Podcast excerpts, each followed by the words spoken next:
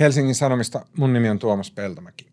Burnout-kulttuuri on suositumpaa kuin koskaan, ehkä sunkin työpaikallasi.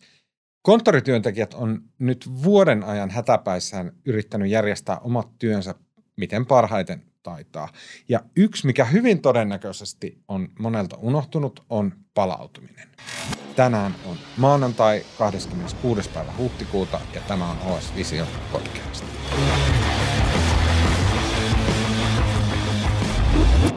Veera Luomaho, sä kirjoitit tämmöisen upean, syvällisen ja fiksun jutun palautumisesta. Ja siinä, siinä jutussa sä niin kuvailit tämmöisiä, niin kuin, että mitkä on hyviä käytänteitä palautumiseen ja että minkälaista työpaikoilla on silloin, kun siellä huomioidaan palautuminen. Ja mun mielestä se, mitä sä kuvasit, niin se oli semmoinen, niin kuin, se oli muuttunut jo semmoiseksi niin retromaailmaksi. Et sillä, niin, silloin joskus ennen oli tollasta, että työnteko lopetettiin, siinä pidettiin taukoja ja näin. Niin, siis asiat on muuttunut tosi nopeasti. Että et kyllä sellaiset asiat, mitkä aikaisemmin ehkä oli semmoisia tosi huomaamattomia niin kuin palautumista tuovia tekijöitä töissä, niin, niin ne on tosi helposti jäänyt etätyöaikana pois. Et tietty etätyö toisi kaikki uusia mahdollisuuksia äh, palautumiseen, mutta tosi monella semmoisessa tietotyössä, asiantuntijatyössä, niin ne jää. Mm. Ja sitten aika paljon niin kuin siitä palautumisesta puhutaan niin kuin yksilön kautta, että, että yksilön niin kuin pitää muistaa, muistaa se riittävä palautuminen työnä ja, ja arkena. Mutta kyllähän yhä on niin, että, että työnantajan ja niin kuin esimiehen tehtävä on pitää siitä huolta ja se on sen työpaikan ja sen työpaikan kulttuurin juttu. Ja se on tosi jännä, että jotenkin sen kulttuuri, mikä työpaikalla on, niin se on ehkä niin kuin helpompi havaita silloin, kun ollaan siellä toimistolla yhdessä – mutta että se kulttuurihan syntyy ja, ja, ja kehittyy myös silloin, kun ollaan etätöissä ja tekemisissä kaikkien niiden kanavien mm. kautta. Tuo on kyllä jännä. Esim. täällä meillä Hesarissa, niin kyllä mulla oli aivan selvä silloin aiemmin, että minkälainen työkulttuuri täällä on, verrattuna vaikka muihin mediataloihin, missä mä oon ollut töissä. Mutta nyt jos pitäisi sanoa, että okei, että joo, meille tulee jotain kalenterikutsuja, että hei, että nyt on jumppa-aika. Ei mulla ole mitään käsitystä, osallistuuko kukaan niihin ikinä. Ja näin, että se, se, siinä puuttuu just toi, niin kuin, että okei, miten me tehdään. Äh, mä kysyisin sulta sen, että kun sä jututit näitä asiantuntijoita, palautumisen asiantuntijoita, etätyöasiantuntijoita ja näin päin pois, tuliko heiltä mitään sellaista, että mikä on semmoinen niin tästä vanhasta maailmasta, jossa – työelämän olennaisena osana oli huolehtia työntekijöiden palautumista ja jaksamista. Onko jotain, mikä on niin kuin selkeästi heti jäänyt pois tai jotain semmoista, mikä niin kuin tavallaan jotenkin automaattisesti tipahtaa pois, kun on siirrytty etätöihin? No siis no etätöistä puuttuu tietenkin työmatkat. Et kuitenkin tosi monet harrastaa työmatkaliikuntaa ja se työmatka ja siirtyminen on itsessään breikki. Et tietenkin voi ajatella, että se työmatkan puuttuminen tuo lisää niin kuin palautumisen mahdollisuuksia, että jos sen hyödyntää. Mutta, mutta voi myös hyvin käydä niin, että sit sen kaiken ylijäävän ajan käyttää vaan niin kuin entistä tehokkaampaan työntekoon, eikä johonkin toiseen niin kuin palauttavaan kävelyyn tai, tai niin edelleen, kun se aika on vapautunut.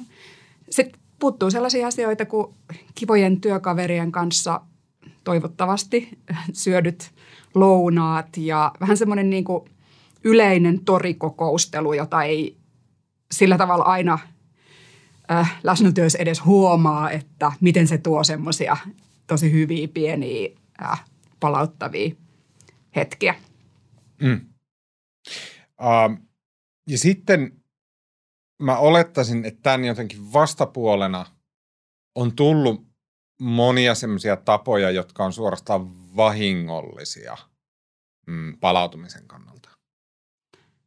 No joo, että kaik, aika monella just meistä, jotka on tehnyt jotain asiantuntijatyötä etänä, niin, niin me ollaan esimerkiksi huomattu, että työpäivät on mennyt semmoisiksi Zoom- tai Teams-putkiksi. Et koska se on niin yksinkertaista, niin niitä tapaamisia on tosi helppo sopia.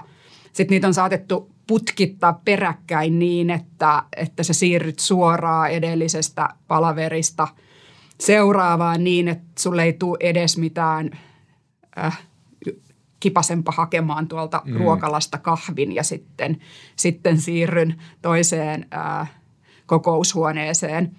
Sitten kun tavallaan myös etätyö tarvii niin enemmän kommuni- kommunikaatioa, niin sitten tuommoisia niin tapaamisia ehkä tulee sovittuikin enemmän. Se voi olla hyvä juttu, mutta et siitä sitten voi just seurata semmoisia tajuttomia ää, palaveri putkia. Mm. Ja sitten kun ihmiset on aika yksin, niin yksi esimerkiksi semmoinen tosi ää, haastava tilanne on vaikka se, että, että tosi monessa tämmöisessä asiantuntija-ammatissa tehdään töitä vaikka jonkun, niin kuin sulla on joku asiakas tai asiakkaita tai sä teet töitä jollekin muulle kuin, niin kuin suoraan omalle esimiehelle, mm. niin silloin työntekijät saattaa jäädä tosi, tosi yksin, että, että he tekevät suoraa työtä asiakkaalle ja asiakkaiden vaikka tarpeet on saattanut koronan takia vaan tosi paljon kasvaa.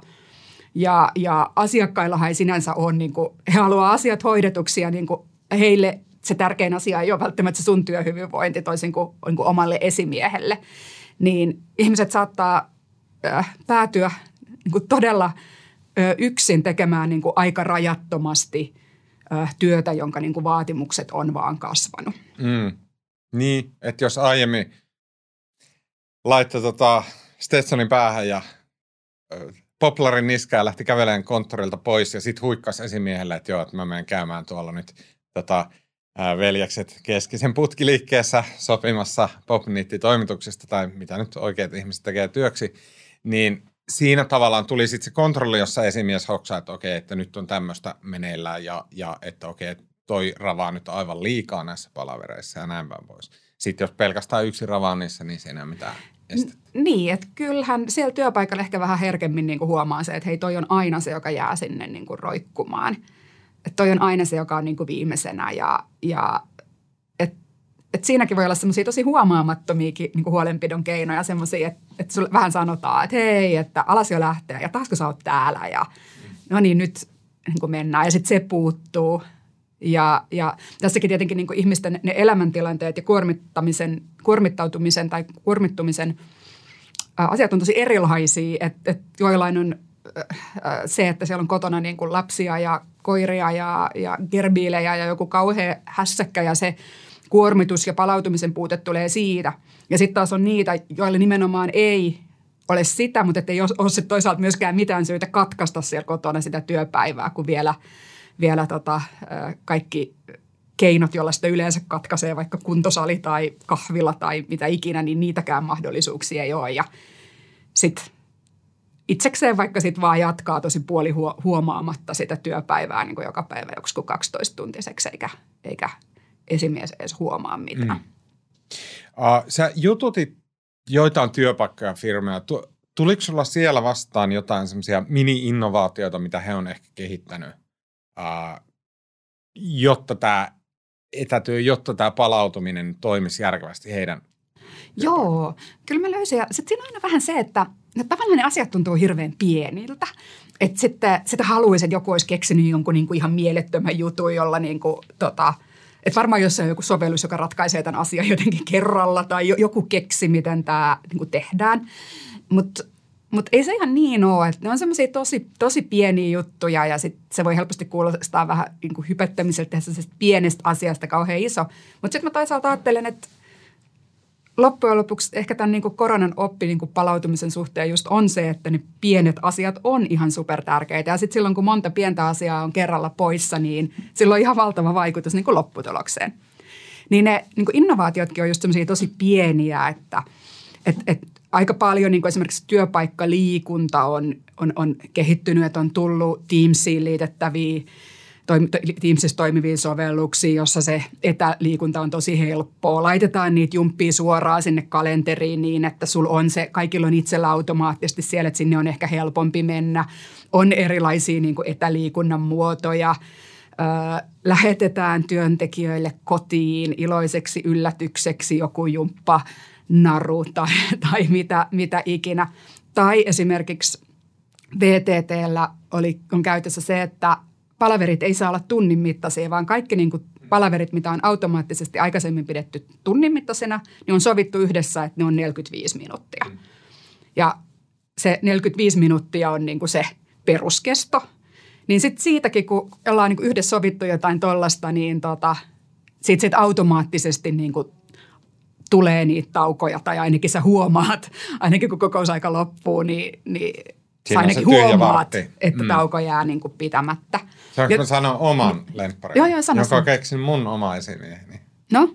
Jussi Pullinen. Myöskin sun oma esimies. No niin, hyvä. Esimies. Lounassuihku. Se on mahtava, mahtava innovaatio.